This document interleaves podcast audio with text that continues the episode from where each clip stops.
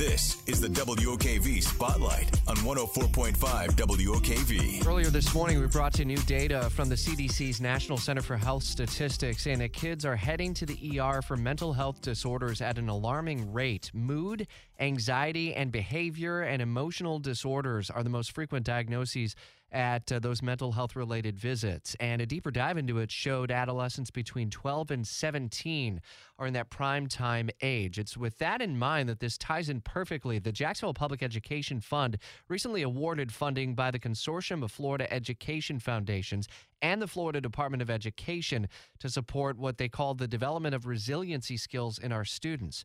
Rachel Tutwiler Fortune is the president of the Jacksonville Public Education Fund, and really so much of this goes into the mental health of students and hopefully puts them on the right path toward educational success. Good morning. Good morning. How big of a deal is it to get this funding done and to help with the resiliency skills for our kids? Oh, it's it's enormous. It, the need is tremendous. Um, right now, there is this growing understanding of the importance of mental health, and we're proud of the Jacksonville Public Education Fund to serve as a convening partner to help drive local change and improvement, and to, as, as was mentioned, help ensure that we're building those resiliency skills in our students. You know, as you look at the mental health, how big of a component is that to the overall success, especially through those middle and high school ages for kids? Huge. Um, you know, a lot of times when we think about schooling and education, we're focused on the academic learning development of our students.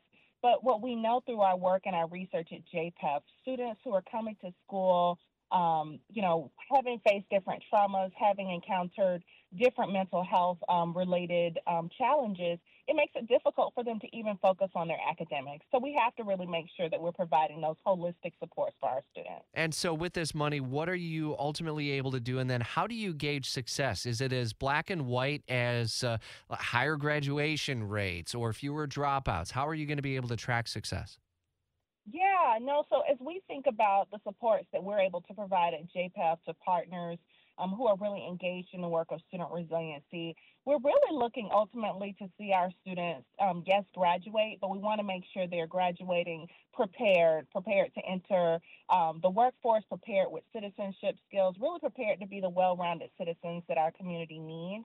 Um, and so that's kind of, of course, the long-term tra- trajectory of what success looks like. But more immediately, we want to ensure that our students are attending school, that they are thriving, and, and really involved in supportive learning environments. And there are indicators that can let us know that more immediately. And so many ways to get involved as well. The Jacksonville Public Education Fund President Rachel Tutwiler Fortune, and thank you for the update. And again, congratulations on being awarded uh, funding from the Consortium of Florida Education Foundations and Florida Department of Education.